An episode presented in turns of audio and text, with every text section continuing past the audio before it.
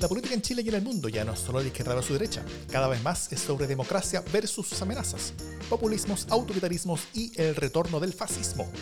Las amenazas a la democracia crecen, invaden y tienen sus espacios y medios. La defensa, promoción y proyección de la democracia también merece los suyos. Ese es nuestro objetivo. Soy Jimena Jara desde el puente de los candados, desierto, absolutamente desierto. Yo soy Davor Mimisa desde Plaza Italia, cagado frío, absolutamente cagado frío. Y esto es democracia en LSD.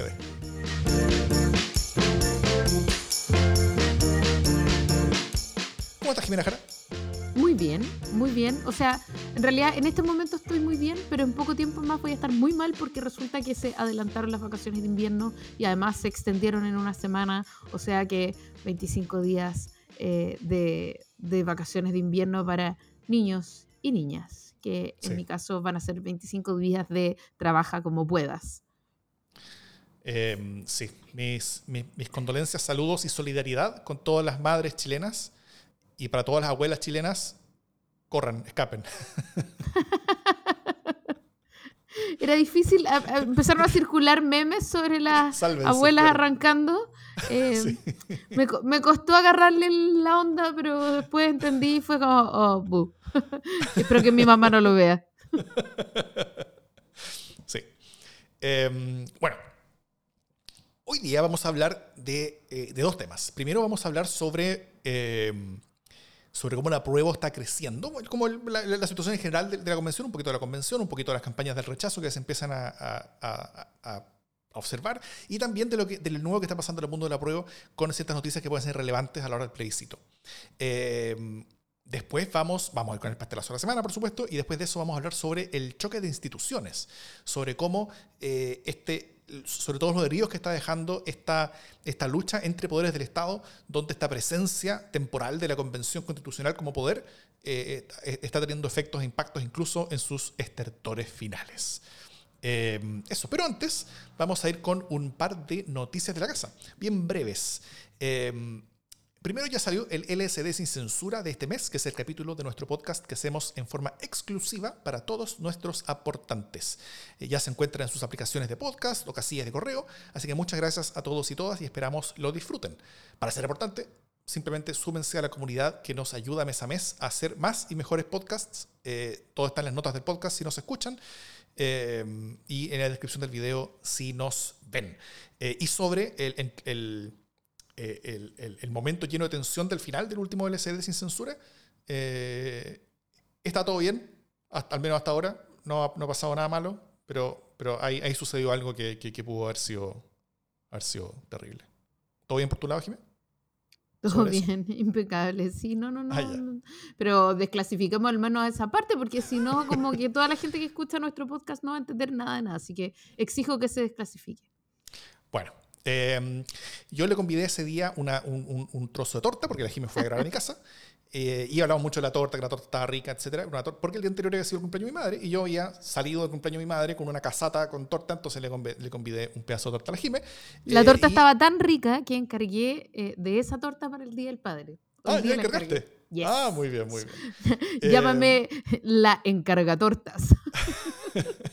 entonces, eh, la, la me pidió, oye, pero pregunta a tu mamá de qué, de qué pastelería. Entonces yo ahí le, ahí le mando a mi mamá, mientras grabábamos, ¿no es cierto? Eh, le, le, hago la pregunta. Entonces, al final del programa, eh, ella me dice, ya, ¿y te respondió algo? Entonces ahí yo reviso y efectivamente me había respondido. Primero me dice eh, el nombre de la, de, la, torta de pastelería y luego me dice, ah, y a propósito, tu tía, la hermana de mi mamá, que estuvo sentada al lado mío en el cumpleaños de, de mi madre, salió positiva de COVID. Entonces, ahí, justo cuando te grabamos, me enteré que yo era contacto estrecho. Pero me he guardado eh, y, y, al menos no he tenido síntomas todavía y, me guardaré algunos días más.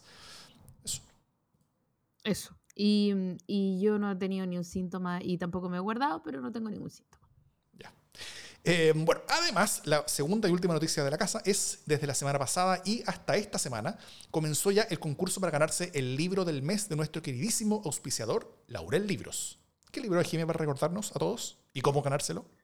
El libro es Memoria por Correspondencia de Emma Reyes eh, y es un libro súper interesante porque está hecho de memorias, o sea, es decir, narra su propia historia, pero lo narra en forma de cartas. Y además tampoco es una historia cualquiera, porque, bueno, no necesariamente uno quiere em, leer cualquier historia, sino porque em, en el caso de Emma Reyes, su infancia la pasó en un convento, sin salir nunca, Eh, entonces ella narra un poco esta vivencia increíble eh, en el interior de un convento, cómo llega eh, y las vivencias bien, bien duras de una infancia encerrada, ¿no? privada de libertad total.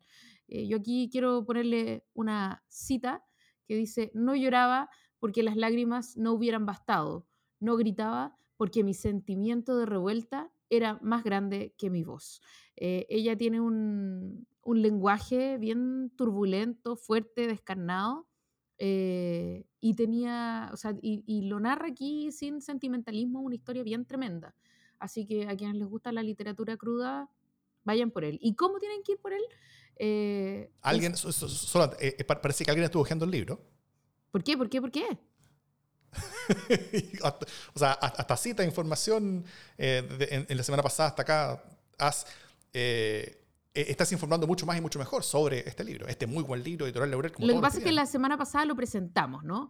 Eh, y ya esta semana estoy tratando de picar la curiosidad para que podamos abrir el, el concurso. Y ese concurso es, cuéntenos, por favor, cuáles son las memorias eh, que más les han gustado y por qué. Eso. Em, y nos pueden contar por todas las vías, ahí de nuevo en la descripción del podcast eh, o, del, o, del video están las, eh, las vías a través de las cuales pueden contactarnos y contar. Ya hemos recibido varios mensajes a través de nuestra cuenta de Twitter, Facebook Discord eh, y seguiremos recibiendo hasta el martes de la próxima semana donde vamos a escoger a uno o una ganadora que va a recibir el libro en su casa. Dicho todo eso, vamos con los temas del día.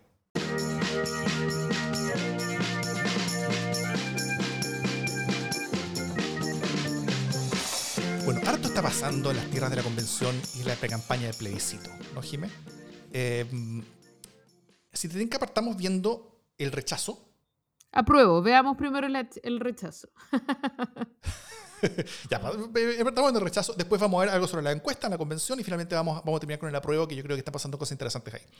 Eh, primero, en el frente de rechazo de la pre-campaña ya está andando con todo, ¿no es cierto? Ya se publicó un video de bastante buena factura, hay que decirlo, bajo el mensaje Yo no aprobé para esto.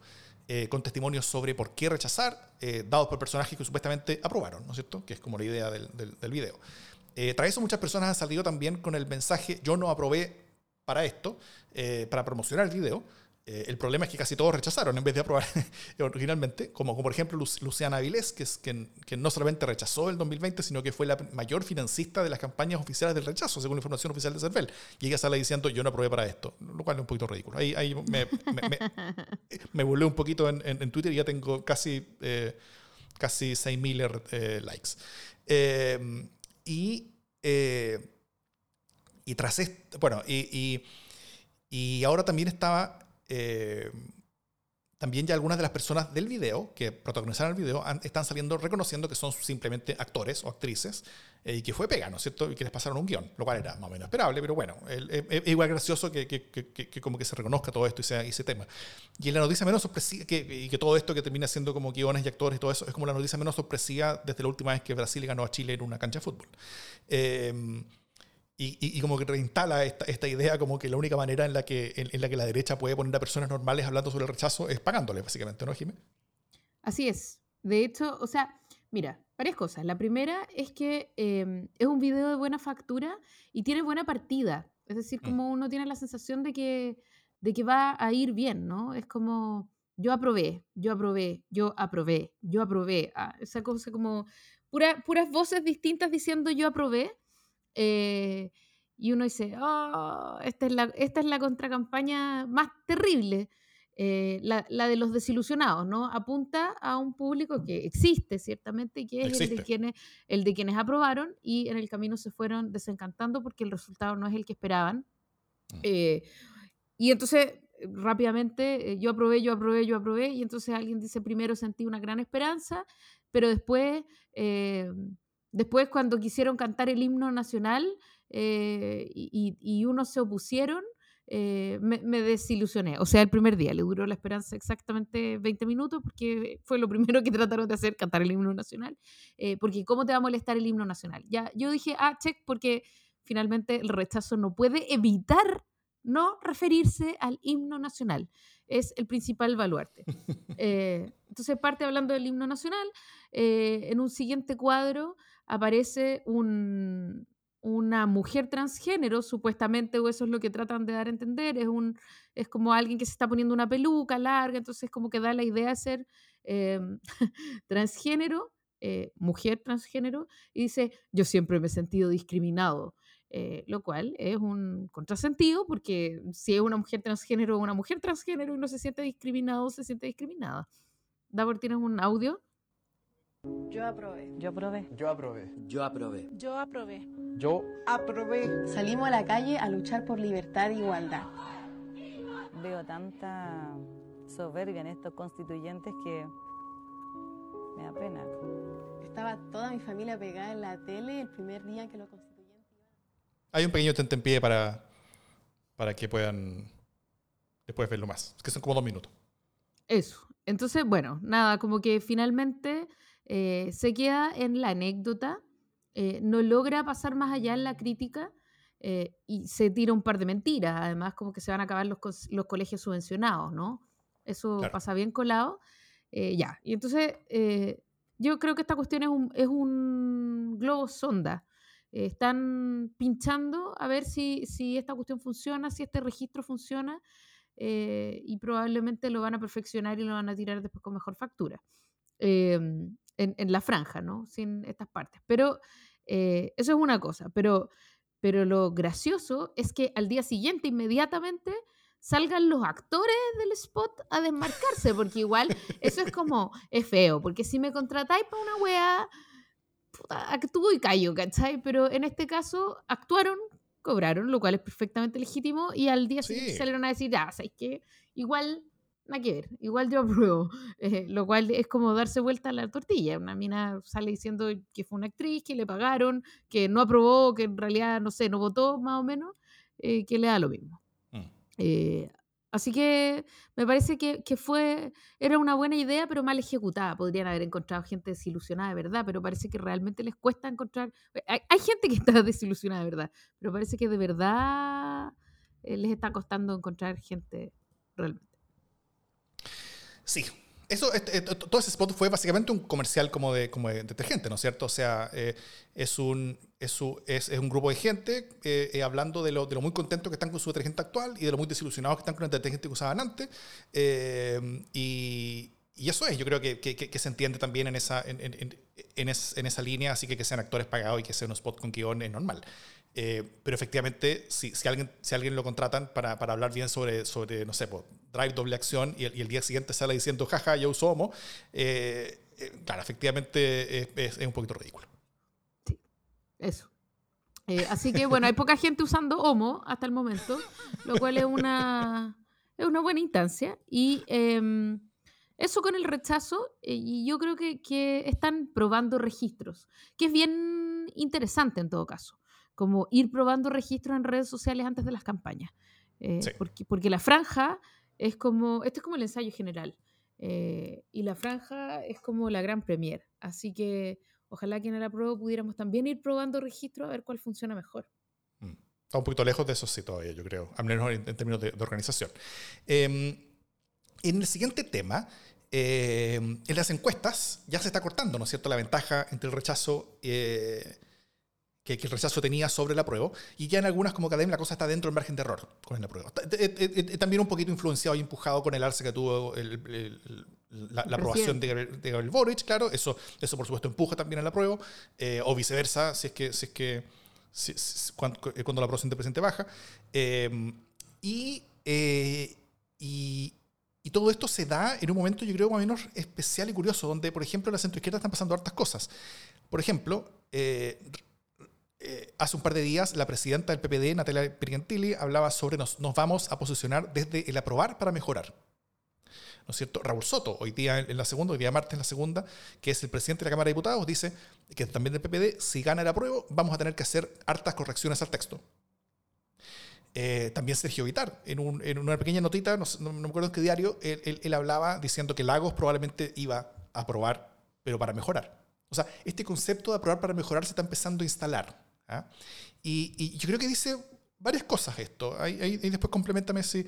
Pero, pero, pero primero que la centroizquierda, esta que estaba medio reticente a, hablar un poco sobre el proceso, a criticar con mucha fuerza cuando hay que criticar, a, a- a también defender a veces, pero, pero, pero estaba mucho más comprometida. Esta, esta centroizquierda yo creo que está como, como la derecha del PS, uno podría decir. ¿ah? El- el- En el PS a- a- a- eh, hay, hay mucho más el discurso es, es que se aprueba sin apellidos y cosas así, lo cual es es súper legítimo. Pero en, en el resto de la centroizquierda eh, han, han, han habido posiciones un poco más, eh, más eh, reticentes con respecto a, a la convención, al texto y a muchas cosas. Entonces ahora están empezando a salir todo ese mundo que no estaba eh, activo en el, el- como, como presente en el apruebo y se está empezando a sumar a la prueba. Y eso, y eso genera como una especie como de, como de, como efecto cascada, ¿no? Como, de, como nuevas personas que se están sumando, siento que el rechazo ya nadie más se está sumando, porque ya toda la gente que se iba a sumar ya, ya se sumó, básicamente. Eh, salvo, no sé, por futbolistas o cosas que, que aparecen de vez en cuando. Eh, y, eh, y bueno, y, y la frontera parece que finalmente va a estar dentro de la democracia cristiana, ¿no es? Con, con una minoría de la DC que, que estaría por rechazar y una mayoría pues, eh, por aprobar. Ahí, ahí, ahí ese partido parece que va, que va a crujir un poco en este proceso. Ahí va a ser interesante ver qué pasa. Bueno, además lo que, lo que sucede como segunda cosa es que la, la idea del texto constitucional como un todo o nada empieza a desmoronarse, ¿no es cierto? Eh, eh, eh, como esta cosa que se entiende por algunos como sagrada, intocable, que es que, se protege que todo, hasta la última coma, es todo fantástico, eh, eso se empieza a romper con estos discursos. Y, y yo creo que tiene mucho sentido, sobre todo electoral, porque eh, recordemos que, por ejemplo, la encuesta académica está midiendo desde, desde hace algún- desde un par de semanas est- est- esta idea de las alternativas del plebiscito, ¿no es cierto? De, por un lado, de que se apruebe para después reformar en lo que sea necesario, de que se apruebe y dejarlo tal cual, de que se rechace para después proponer otro camino, eh, o que se rechace y seguir con la constitución tal cual.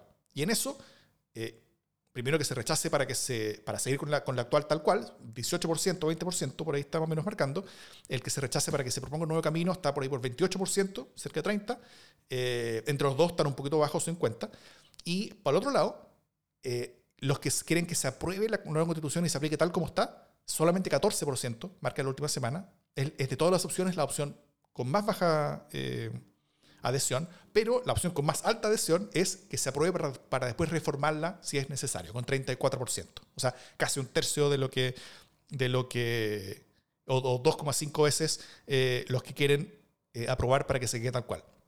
Y entre las dos suman casi 50%. Eh, en- entre esas dos opciones para, para aprobar. Entonces, de hecho, ya está como todo empujándose tanto en esa dirección que hoy día, de hecho, la derecha, yo, yo me fijé como, en, las declaraciones que tenían sus principales dirigentes, eh, el tema ya no es el rechazar con apellido, que es lo que ellos han tenido desde hace varios días, sino que salieron con minuto en mano a tratar de desacreditar el aprobar con apellido, porque yo creo que le es una enorme amenaza electoral, ¿o no? Sí, yo creo que, em, mira, mientras hablaba Davor, recibió em, una andanada de pifias eh, de nuestro público en vivo acá, eh, que tiene que ver con, con un grupo más ultrón, al que queremos mucho en nuestro, en nuestro podcast. Em, pero, pero yo creo que hay algo de racionalidad política que es interesante acá. Eh, acá la pregunta no es si hay 10 opciones o no hay 10 opciones en la papeleta. Hay dos. Desde luego que hay dos opciones y esas opciones es. son apruebo o rechazo. Eh, se les ha empezado a poner apellido para bajarles el costo a esas opciones que son dos Exacto. opciones absolutas, sí o no. Eh, cuando cuando eh, de un lado, que es el lado de la derecha, empiezan a decir eh, no, pero más adelante podría ser, le bajan el costo a ese no, ¿cierto? Y yo aquí mismo he dicho, oye, esto es una patuda, esta es una opción muy importante, esta es una decisión que hay que tomar eh, y que tiene mucho peso. Entonces no caigamos en la trampa de no creer que tiene peso porque tiene mucho peso específico. Y las opciones son sí o no. Pero cuando una parte de quienes juegan el juego dicen, no, pero quizás más adelante sí, sabemos que es una trampa. Porque lo más probable es que nunca quieran que sí, ¿cierto? Ten- O sea, tienen eh, 40 años de historia para atrás que demuestran que no, nunca sí. Eh, y sin embargo, el apruebo seguía eh, presa de su inmovilismo y de su dureza. Es más, durante muchas semanas lo que conversamos era de qué manera se blindaba mejor esta constitución. O sea, de qué manera generábamos que no solo la aprobamos tal como está, sino que no la cambiamos nada. Y es más, ponemos altos quórum para cambiarla, ¿cierto? Y la conversación fue si era autoritario o no era autoritario hacer tal cosa. Eh, y que si se parecía o no se parecía a la dictadura, que esto era igual a la dictadura, otros dicen, oye, en la dictadura nadie eligió a nadie, ahora esta convención fue mandatada, eh, tiene la legitimidad que le da el haber sido mandatada y el haber sido electa, etc. Nada de eso tiene mucha importancia eh, a la luz de lo que ocurre para convencer a los indecisos. Y para convencer a los indecisos eh, no sirve que uno les diga que, que están quemando todos los puentes. Eh, una constitución se hace para generar un marco, un marco eh, base sobre el cual legislar.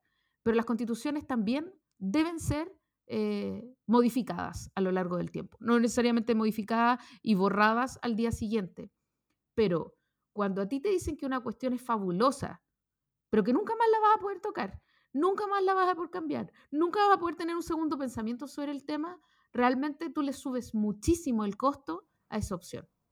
Y creo Así que es. es. bastante sensato que eh, tanto el PS, del, del cual formo parte, y que dice aprobemos, y solo dice aprobemos, eh, exista ese mundo que dice aprobemos tal cual, y ese mundo se una, o a ese mundo se una, quienes dicen, mira, sí, a mí la verdad yo no quedé del todo contento, y más vale que no quedáramos to- del todo contentos, lo hablábamos desde el principio, pero eh, aunque no estoy del todo contento, sé que estas cuestiones más adelante se pueden arreglar y voy a aprobar porque me parece mil mejor que exista esta constitución que no es todo lo que yo espero, pero que ciertamente es mucho mejor y posibilita mejores cosas que la constitución de Pinochet.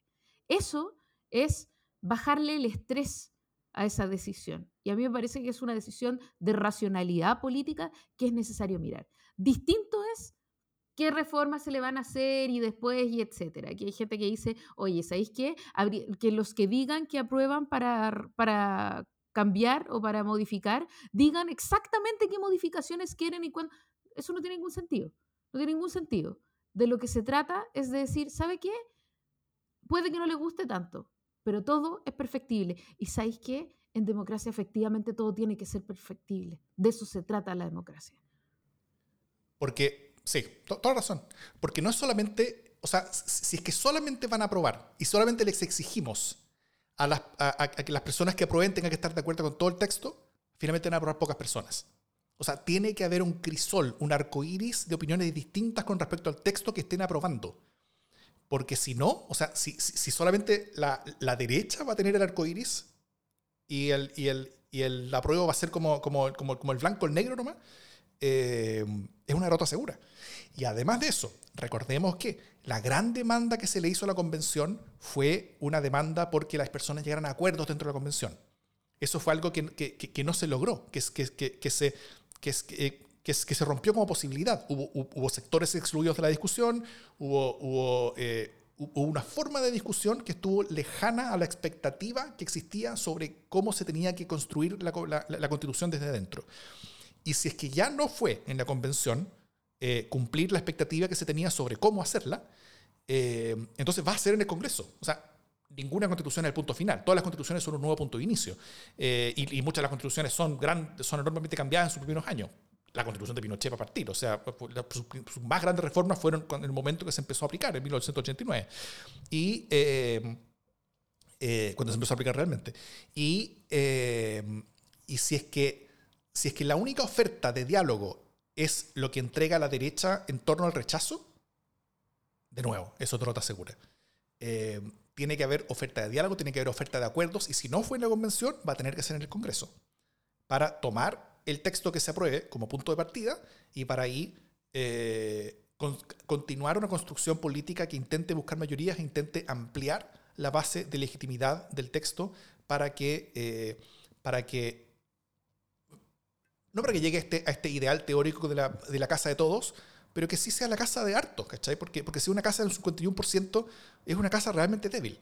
eh, y, que, y, en torno a la cual no vamos a poder eh, asentar una institucionalidad para, para seguir construyendo ahí, porque hace, muy, porque hace bastante difícil, ¿no es cierto? O sea, este camino del aprobar para cambiar o para mejorar o para, qué sé yo, eh, no solamente es un mejor camino para que el apruebo gane, sino que tal vez es el único camino en el cual el apruebo puede sacar no solamente un 51%, sino que apostar a llegar cerca a un 60%.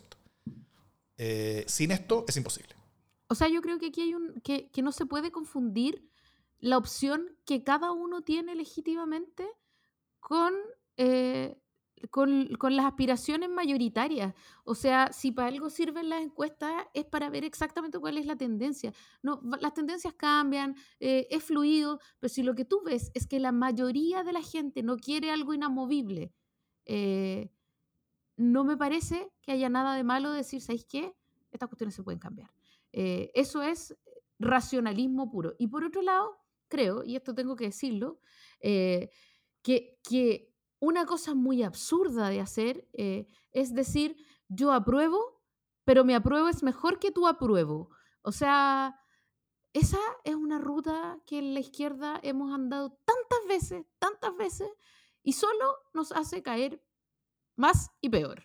Eh, o sea, como, no, no, no, no, no. Yo estoy en la misma vereda que este gallo, pero no estoy en la misma vereda. Lo cual es cierto. Eh, cu- ¿Cuál es el problema de que haya quienes quieran después cambiar algunas cosas? O sea, la primera tarea es que gane, para mí por lo menos, la primera cuestión es que gane la prueba. Y yo, para asegurarme que gane la prueba, estoy dispuesta a caminar en la misma vereda, que es la vereda de la prueba, con todos los que quieran aprobar, incluido Tete García, que es de derecha. Eh, Sí. Después, discutamos todo lo que haya que discutir, pero primero asegurémonos que haya una nueva constitución. O sea, poner en peligro la vigencia de una nueva constitución que por fin puede poner fin a la, a la constitución de Pinochet porque me caen mal los de la prueba del más allá, me parece realmente una cosa muy tonta y esperaría que la, que la izquierda no lo haga. Eh, bueno, y si te parece, pasemos al último tema, Jimé, dentro de esto que tiene que ver con esto que estamos hablando, que es lo que se ha aprobado últimamente en la convención. Hoy día mismo, día martes, se terminó de aprobar, por ejemplo, en el Pleno buena parte de las normas transitorias, sobre todo las normas transitorias más eh, relevantes y probablemente más eh, polémicas, que tenían que ver con, con las normas de reforma de la propia Constitución durante los próximos años, antes que un nuevo Congreso se elija el 2026. Eh, porque me imagino que todos nos acordábamos que la idea original de, de- de la convención, eh, o, o- o de un, o de un grupo grande dentro, dentro de la convención, de una mayoría clara de la convención, pero que no alcanzó ser dos tercios, era tener una, eh, era ponerle mayores barreras de reforma a la convención en sus primeros cuatro años, justamente para evitar, in- incluso se, decía esto en forma súper explícita, evitar que la, gente que no está igual de comprometida con este proceso eh, pueda cambiarlo, ¿no es cierto? Eh, lo cual es poner barreras y poner barreras y hacer más difícil que la gente pueda votar a prueba. Eh, eso era una amenaza electoral bien, latente y por eso hubo una reacción tanto ciudadana como también dentro de la convención y, y se terminó haciendo que, que las reglas finalmente son, son bastante similares a lo que va a ser la constitución en régimen, ¿no es cierto? Cuatro séptimos para casi todos los temas de reforma constitucional eh, y la otra alternativa es eh, para las cosas que son más centrales de la constitución, más temas medioambientales, que es, esa es una suma que se hace eh, solamente para, para los primeros cuatro años, se necesitarían o un referéndum con ciertas reglas, eh, como, como una votación popular para cambiar ciertas cosas, si son cambios sustantivos a, a- estas cosas centrales, o eh, votación de dos tercios para cambiar eh, est- est- est- estas cosas en el Congreso. Y, eh, y así quedó. Y, y- más o menos así va, va a funcionar el régimen, salvo las cosas medioambientales que pasan a cuatro séptimos, pero, eh, pero, pero, pero quedó más o menos igual que como iba a ser a futuro. O sea, lo que se dijo finalmente es que este Congreso no va a tener desventajas con respecto a los congresos siguientes para, eh, para cambiar la, la Constitución, lo cual tiene, tiene eh, razones desde lo práctico, en el sentido de que cuando una Constitución se está implementando es cuando muchas veces se necesita o, o- o- o se ven eh, muchas eh, tuercas que hay que ajustar de un lado o de otro para, para hacer cosas que sean más, más viables, para resolver problemas que, que no se vieron probablemente en la, en, cuando la Constitución se hizo, cosa que siempre ocurre, eh, para tapar ciertos agujeros con, la- con- con los que la Constitución quedó, cosa que fue real, o sea, la, la Constitución quedó con un par de agujeros, y, eh, y eso. Pero también, políticamente, lo que logra eso, cuando se derrota este- este- esta barrera de dos tercios y se, abre esta puerta en los cuatro séptimos para la buena parte del texto, lo que se logra con esto es abrir y viabilizar el camino de tener al menos algunas reformas eh, post aprobación eh, a través de un, proceso eh, legislativo. Y, más o menos como queda la película es que es que si las, si las reformas en la convención, o sea, si los dos tercios en la convención eran logrables, o sea, dado que la derecha siempre está excluida, o casi siempre está excluida de estas discusiones, eran en general logrables desde la izquierda hasta eh, hasta el Partido Socialista y o independientes neutrales, más o menos, ahí está, ahí está el límite. Las cosas que, que, ese mundo estuviera de acuerdo lograban ponerse en el Pleno. Eh, ahora, si uno asume que la derecha va a estar de acuerdo con cualquier modificación que modere el texto, eh, yendo de, de derecha hacia la izquierda, cualquier reforma de dos tercios se necesitaría, a más o menos parte relevante del, o, un poquito del PS al menos, o sea, con parte, del PS, cerca de la frontera entre el PS y el PPD estaría ese, e, e, dos, tercios en, las dos cámaras, y, eh, y, para los cuatro séptimos sería más o menos entre la frontera entre la DC y el PPD. Eso sería eh, las fronteras de reforma que quedarían en el próximo Congreso y los grados también de acuerdo y ajuste que uno podría pensar a los que se podría llegar. No tengo nada que responder a eso porque me mareé. Con, los cuatro séptimos, los dos tercios, la frontera del PS, la frontera del... Pero, pero eh, me parece, de todas maneras me parece mejor cuatro séptimos que dos tercios. Siempre me parece mejor cuatro séptimos que dos tercios. Es todo lo que tengo que decir al respecto. Y ya. y, y boté un, una silla. un algo.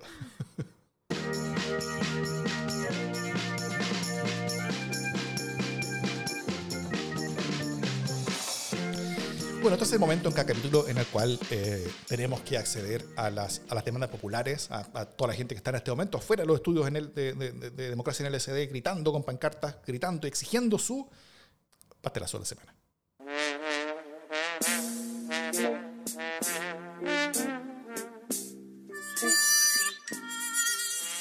Mi pastelazo de la semana es una obra con muchos actos eh, y equívocos. Es una comedia de equivocaciones que en este caso parte como tragedia y termina como farsa. El 11 de mayo, eh, o sea, hace un par de semanas, el Ministerio de Salud presentó una denuncia en la Fiscalía de Valparaíso contra el Hospital Psiquiátrico Salvador de Valparaíso por torturas en procedimientos electroconvulsivos al no efectuarse bajo los estándares de la Organización Mundial de la Salud y con anestesia, que es como se pide, ¿no? bajo los estándares técnicos que se pide. Entonces se acusa, eh, el MinSal dice que está preocupado eh, por el, comillas, y aquí voy a citar, el alto riesgo para las personas usuarias desde la práctica de intervenciones fuera de la norma técnica, la escasa supervisión y cuidado que deja expuesto a la violencia a las personas, desde autoagresiones y suicidios a heteroagresión, homicidios y vulneraciones de todo tipo, además del riesgo de tener pacientes adolescentes junto a adultos, lo que constituye una vulneración flagrante de derecho. Y continúa no tenemos claridad que los pacientes no estén privados de libertad ilegalmente eh, en el documento enviado al Ministerio Público. Por lo tanto, para el MinSal, estos hechos constituirían tortura y tratos crueles e inhumanos, ni más ni menos, por lo que se denuncia eh, ante la justicia, ¿no? ante la fiscalía. Ese es el primer acto.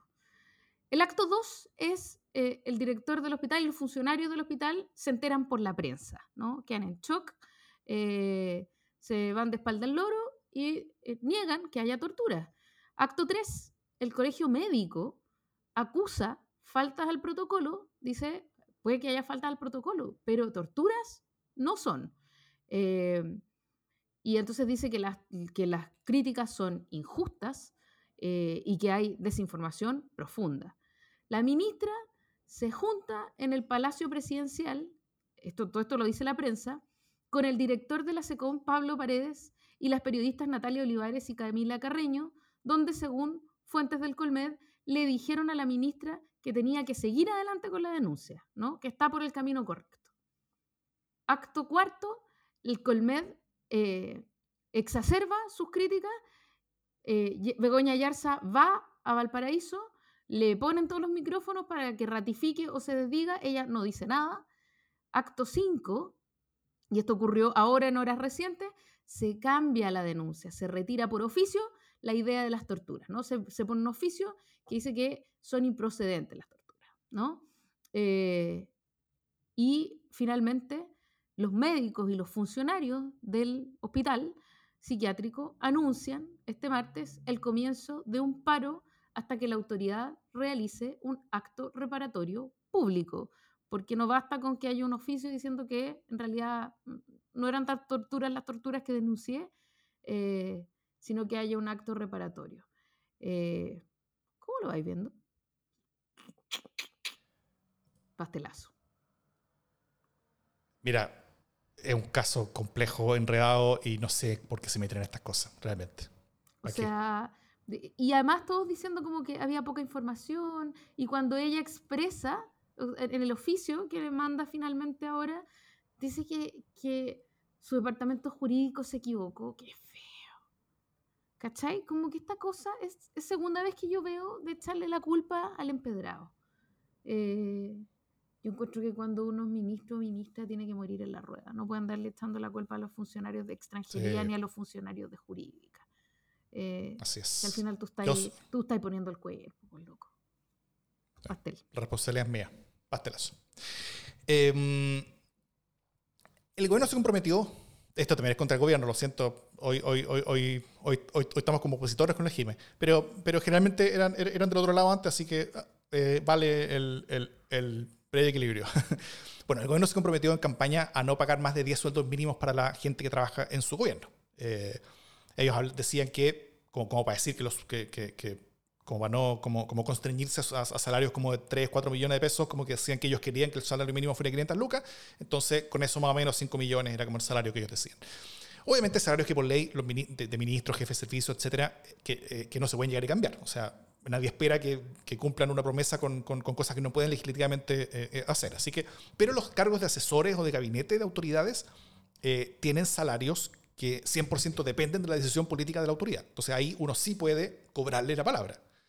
Eh, esa era la promesa más fácil, de- era, de las más fáciles de cumplir del gobierno. Pero llevan decenas y decenas de asesores honorarios que están ganando más de 5 millones de pesos dentro del gobierno. Eh, esta semana, por ejemplo, fue el subsecretario del Interior, Manuel Monsalve, el que pidió excepciones para cuatro nuevos asesores suyos, cosa de poder pagarles más que el límite autoimpuesto por el propio gobierno.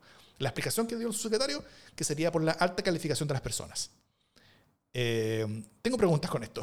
Eh, ¿Eso quiere decir entonces que cuando se hizo la promesa de campaña pensaban trabajar solo con personas menos calificadas? ¿O que en el camino se dieron cuenta que la promesa no podía cumplirse? Eh, bueno, todo, todo esto era de las pocas promesas que sí dependía completamente del gobierno, ¿no es cierto? Que podían cumplir, Eh, a diferencia de la mayoría de las otras promesas que parecen más bien fuera de su alcance cumplir, por situaciones e- económicas nacionales, internacionales, por la minoría legislativa, etc. y, y en el caso de esta promesa, que sí dependía de ellos, y además que está en el corazón de una de las grandes banderas de lucha por la que Boric y sus coetáneos, o sea, como, como, como gente de su edad que, que están hoy, gobernando, su, su generación política, eh, ellos hicieron su carrera política en, base a esta bandera, que era una de sus banderas, como de reducir los salarios, los salarios propios, eh, como con legisladores, donde tuvieron cierto éxito, eh, pero también lo- los de autoridades. Eh, y en este tema no parecen estar haciendo siquiera un esfuerzo serio por cumplir como promesa. Eh, así que bueno, si van a cumplir una promesa, además que al menos tengan mejores justificaciones, porque la, la que dio el subsecretario del Interior no fue nada buena. Yo, yo creo que es una gran oportunidad perdida y también es un pastelazo.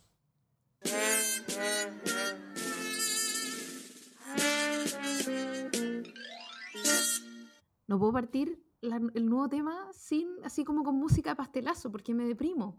Eh, y el tema, el tema es interesante y tiene un poco de pasteleo, pero no es tan pastelazo.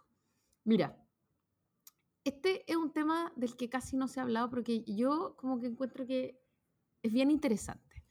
Mm. La constitución eh, surge obviamente de una presión social que existe en las calles, ¿no? La presión en las calles eh, es, es amplia, gigantesca, indignada, eh, multitudinaria y tiene una agenda muy amplia. Esa agenda amplia va desde eh, animalismo y no comamos más seres sintientes a- hasta, no sé, eh, no, sé qué, más poner en, en- los, ex, en los super extra, eh, una, no sé, un Chile para la niñez, feminismo, todas esas cosas que uno podía ver que se pedían muy heterogéneamente a lo largo de esas semanas del estallido. ¿no? Finalmente todo empieza a caer en un mismo canasto, que es el canasto de la nueva constitución. Todas estas cosas que se están pidiendo son posibles en un contexto basal distinto, ¿no? Eh, y entonces se empieza a hablar de una nueva constitución. Y rápidamente, eh, Piñera, en una noche en que eh, decidía entre la guerra y la paz y decidió la paz, como siempre dijo él, pero que finalmente fue porque todo el mundo le dijo, ¿sabe qué? Corte el hueveo, no vamos a salir a blindarlo con esta tontera. Y él se demoró una hora en salir y finalmente anuncia este gran acuerdo político y social de él con él mismo, em, que, que, luego además se resta, o sea, como que, bueno, a partir de ese momento en que casi salen los milicos a la calle en mala, em, el Congreso entiende, las fuerzas políticas, no solo el Congreso, ¿no? Las fuerzas políticas entienden que tienen, así como están absoluta y completamente bajo presión, y que tienen que parir un acuerdo que saque institucionalmente eh, a Chile de este hoyo y de este hervidero. Eh, fueron 48 horas de negociaciones febriles para posibilitar eh, una nueva constitución, con una UDI que estaba más taimada que nunca. Negociaciones feroces. Yo espero que algún día se desclasifique todo lo que ocurrió en esas 48 horas, que son de las 48 horas más espeluznantes de la República, donde salió lo peor, pero lo peor, lo peor, el asco más asco de la derecha más dura. Eh, y las negociaciones más insólitas. Después de todo eso, en el Senado, en el recinto del Senado, eh, y fuertemente guiado por senadores y senadoras, más que eh, diputados, también algunos diputados, por cierto, todas las fuerzas políticas se dan cita. Eh, algunas se bajan, el Partido Comunista se baja, se baja Convergencia, se baja mm, el partido del, presidente, sin, sin, más sin ir más lejos, em, y se decide que va a haber una nueva constitución. En esa foto, que bien conocemos y que ha sido usada como la foto de la infamia y la foto de los grandes logros de la República, eh, indistintamente, en la que está eh, Boric, está también una gran cantidad de senadores diciendo Chile necesita una nueva república, ¿cierto? Em, y fue ese mundo, ese mismo mundo, el que hace posible una nueva constitución con mucha presión popular, la que posibilita a través también de sucesivas reformas eh, el que entren los independientes eh, al, ruedo, digamos, a la competencia, eh, lo cual no es ni con mucho un favor, porque era lo que se estaba pidiendo, era responder a las legítimas demandas eh, de la gente que no quería tener que elegir entre los políticos de carrera siempre quería poder elegir entre otras variables, lo cual permite tener una convención eh, amplia, amplísima, muy diversa, más diversa que lo que ha sido cualquier otra eh, institución, también bastante caótica, digamos, porque las prácticas son otras y han tenido que esforzarse en el camino, pero sin duda ha sido muy bueno que distintas miradas estén presentes en esta convención. Bueno, ¿por qué estoy dando esta lata que todos conocemos? porque es una institución, el Senado, la que permite, la que da cabida a esta, a esta salida, ¿no? Y es el Congreso en pleno el que empieza finalmente a posibilitar que sea un Congreso paritario, que sea, un, o sea, perdón, que sea una convención paritaria, que sea una convención eh, donde los independientes estén en mejores condiciones, etcétera, etcétera. Y lo primero que hace la convención, una vez electa, es decir, nos carga este Congreso, estos políticos son una bosta y queremos pitearnos al menos a la mitad de este Congreso eh, pero sí como ahora ya. Eh, queremos que se acabe el Senado. Eh, muchas gracias por todo, pero ya no lo necesitamos y queremos que se acabe como mañana, así, ojalá que, ojalá que hoy día en la tarde. cuando estaban recién elegidos los senadores como para, o sea, ya estábamos en campaña para elegir senadores por ocho años, porque los periodos son de ocho años, ¿no? y entonces pasa algo bien interesante que está dentro de las prerrogativas sin duda de la convención. La convención tiene que escribir una nueva constitución y entre las cosas que tiene que decidir una nueva constitución son los periodos eh, de, distintos, de distintas instituciones, la continuidad de distintas instituciones, eh, el tiempo en que empieza a regir esas modificaciones, ¿cierto? Pero convengamos también en que queda feo que eh, cuando la gente ha elegido una persona por ocho años, le acorten el periodo a mitad de camino. Y finalmente lo que ha pasado es que eh, entre pitos y flautas esto se ha transformado en una guerra de instituciones, eh, eh, especialmente entre el Senado y la Convención, ¿no? Eh, y mucho de la chimuchina que hemos tenido que tragar quienes hemos seguido la- el derrotero de la convención ha tenido que ver con esta guerra de las instituciones, ¿no? Con si el Senado merece seguir o no, eh, si es mejor una Cámara de las Regiones. Eh, nunca, por cierto, se ha inventado que se ha pensado, por ejemplo, que el Senado pueda ser la nueva Cámara de las Regiones y mantener el nombre del Senado, pero con una, con, con una configuración como la Cámara de las Regiones, ¿no? Con una forma de elegir distinto. Lo claro. cual- Pero como estamos hablando de puros símbolos, Claro, lo cual permitiría eh, que, que en el fondo una institución de 200 años siga existiendo bajo formas completamente nuevas. Pero como la cosa es pitearse al Senado, entonces ya no se tiene que llamar Senado y vamos a inventar una cosa nueva. Con lo cual se, se completa el círculo de pitearse esta institucionalidad que es la institucionalidad del Senado. Eh, y que, y que eh, se ha transformado, me parece a mí, en un en una pelea que podría haber sido muy distinta por ejemplo, poniéndole, manteniendo el Senado y haciendo que, ese, que la Cámara de las Regiones habitara esa institución del Senado, es decir, cambiándola de naturaleza, plazos, lógicas, etcétera, pero manteniendo el Senado. Sin embargo, eh, ese no fue el camino que se buscó y eso tiene mucho que ver con lo que dice Davor, con lo simbólico.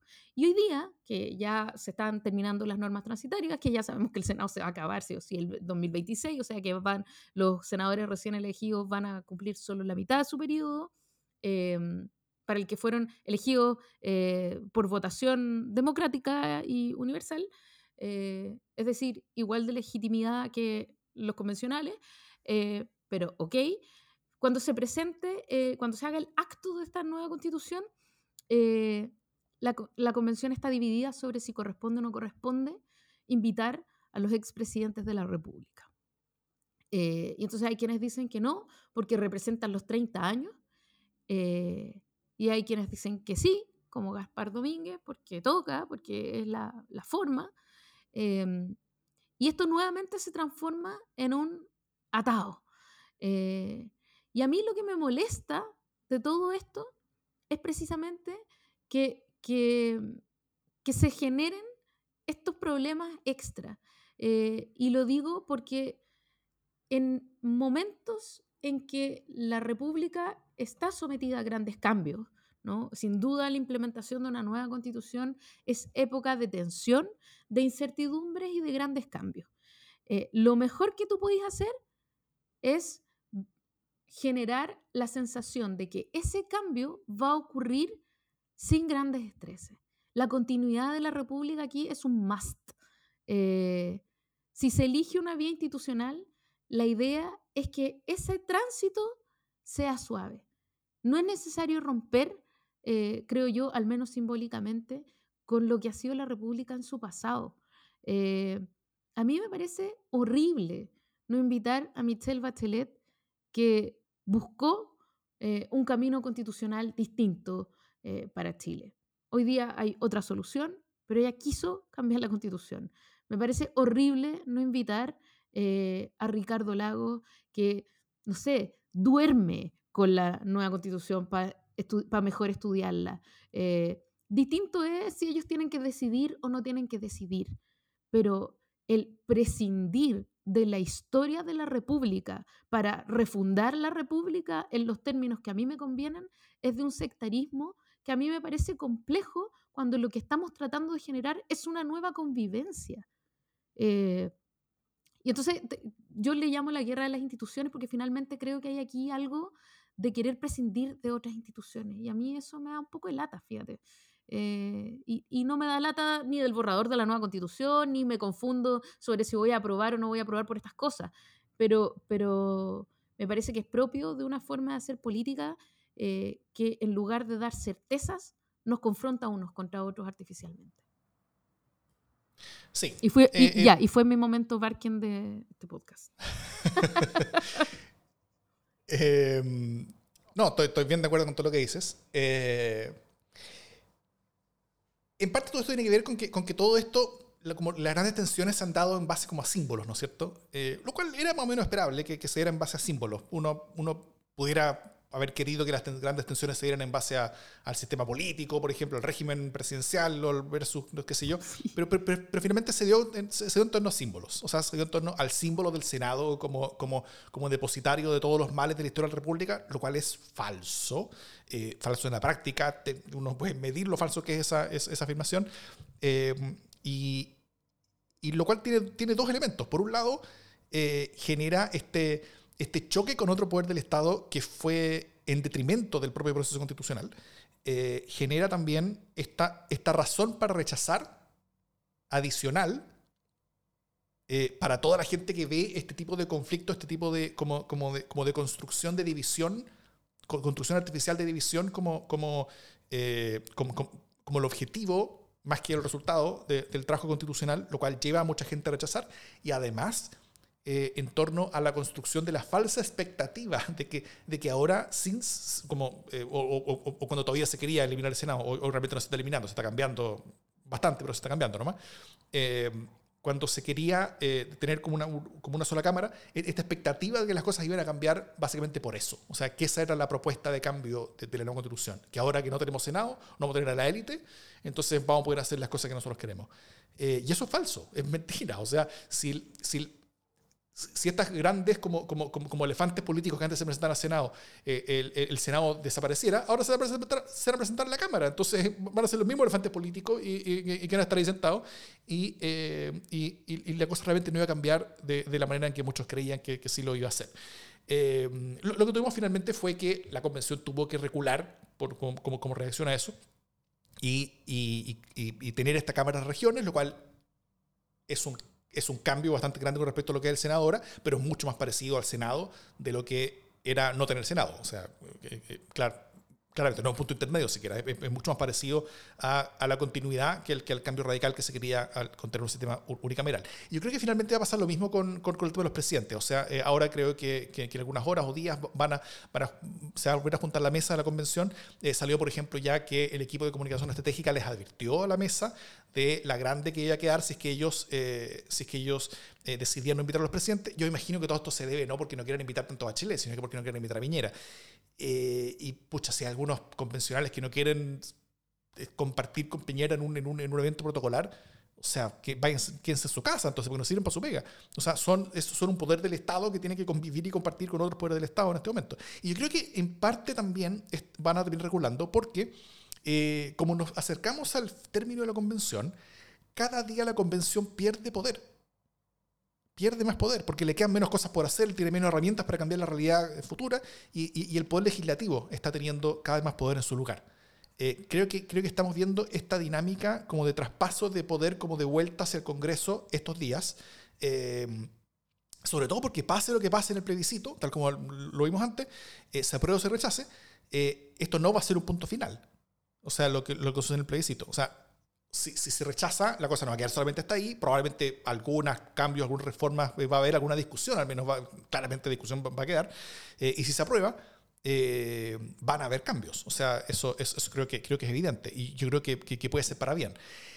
Eh, el punto yo creo también es que mientras mayor sean estos esfuerzos de conflicto y de, y de intentar como borrar toda la institucionalidad y decirse a sí mismos que son un nuevo comienzo de la República de Chile en vez de la continuidad histórica de una República de Chile que, que cambia, progresa y se proyecta hacia el futuro, eh, yo creo que lo único que hacen no es que eh, logran posicionar más esta idea de que esta constitución pura viene acá a mejorar las cosas, porque eso es algo de lo cual los chilenos ya se ya descartaron, o sea, ya, ya, ya se sabe que no fue así y tampoco va a ser así, o sea, hoy la convención es un poder del Estado con, bajo, con, baja, con baja aprobación, eh, no le está yendo bien en, eh, eh, en esto, las personas sienten un rechazo en general por la forma en la que la convención ha construido la constitución. Entonces, por un lado, lo único que hacen es aumentar la probabilidad que gane el rechazo, y por otro lado, lo único que hacen es aumentar la necesidad que haya reformas posteriores por parte del Congreso. Porque esas reformas van a estar limpiando finalmente esta imagen de, eh, de, de- sectarismo, de exclusión y de, eh, y, y de vencedores y vencidos, que es la que la convención eh, ha instalado más allá de lo que era necesario dado el texto que generó.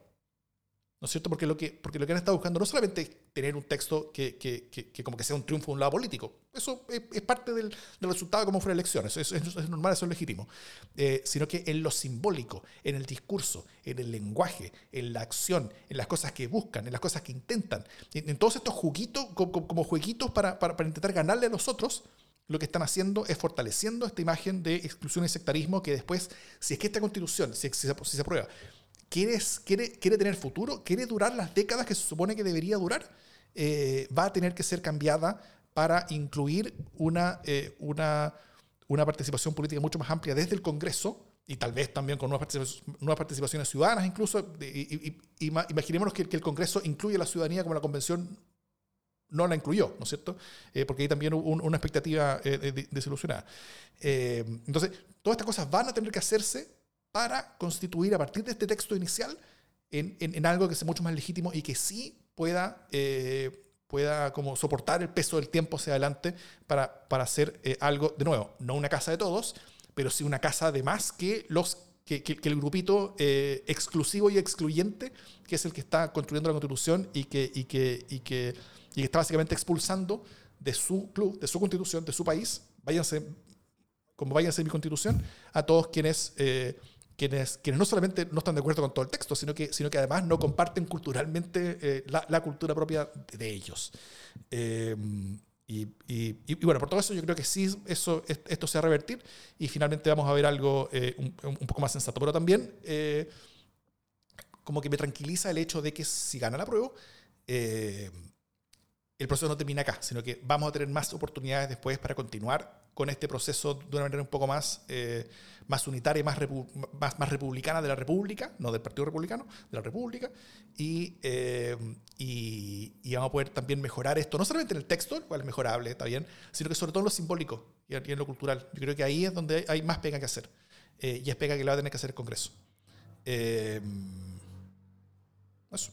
Ahora, mientras tanto, antes de llegar ahí, hay que preocuparse de que, este, de que la prueba gane. Y eso, de nuevo, hay que recordarle a todo el mundo, sobre todo los convencionales que están haciendo estos jueguitos, y con los cuales no están ayudando, que la, el triunfo de la prueba no está asegurado.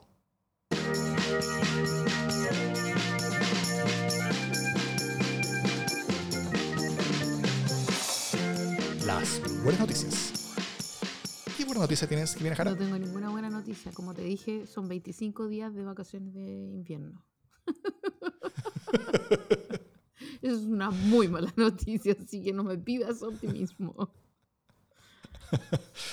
eh, bueno, eh, a, mí me gustaría simplemente eh, contar o recordar o, destacar lo que está pasando en Estados Unidos.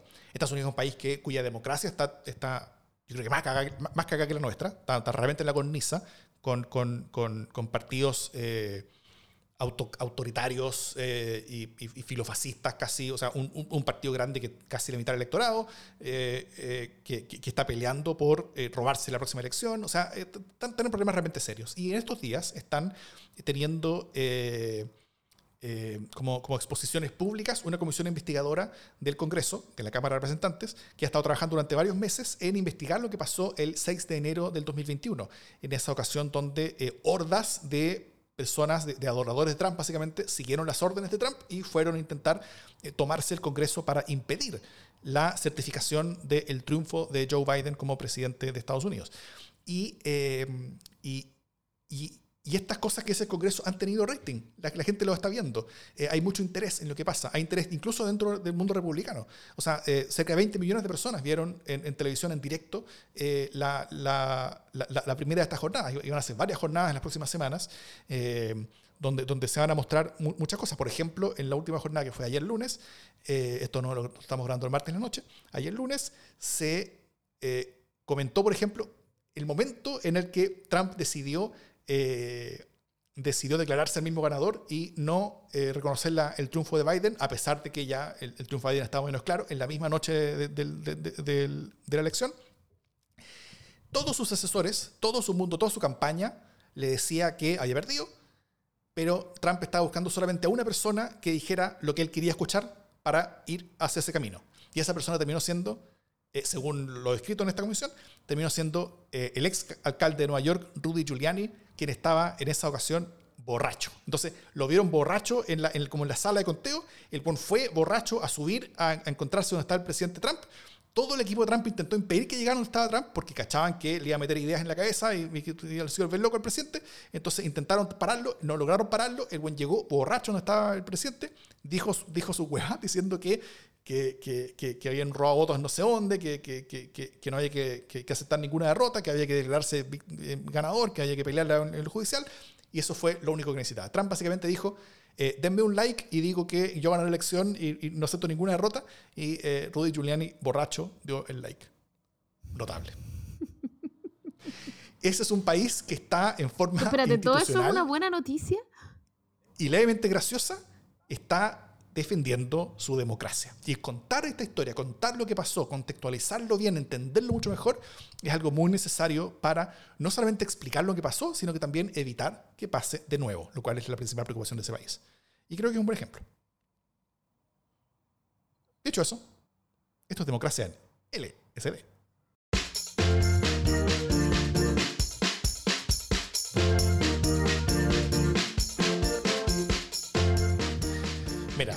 Estamos en la, en la, en la, en la recta final y, y hay que tener un poquito más de disciplina y un poquito más de orden en esta recta final. eh, y esa disciplina y orden tiene que estar pensada en qué cosas suman y qué cosas restan para, eh, para el triunfo en el plebiscito. Y, sorry, pero las cosas que suman y las cosas que restan, muchas de ellas estamos menos claras. Hay gente que sigue restando eh, y, y hay menos gente necesaria O sumando. sea, yo encuentro que. ¿Qué cuesta? Esto es como. Esto es como la once familiar, donde tú te vas a encontrar con la tía momia, ¿cachai? Te vas a encontrar como con la gente que dice wea. El que te palabrea, ¿cachai? El que te trata de picanear para generar un conflicto y después te dice que eres conflictiva, o te dice que te enojáis por cualquier cosa, ¿cachai? Después de que te dan ¿Por qué palabras. le vaya a regalar más argumentos, loco? ¿Para qué? ¿Cachai? Como, ¿para qué? Mantengamos la fiesta en paz hasta que esta wea se apruebe.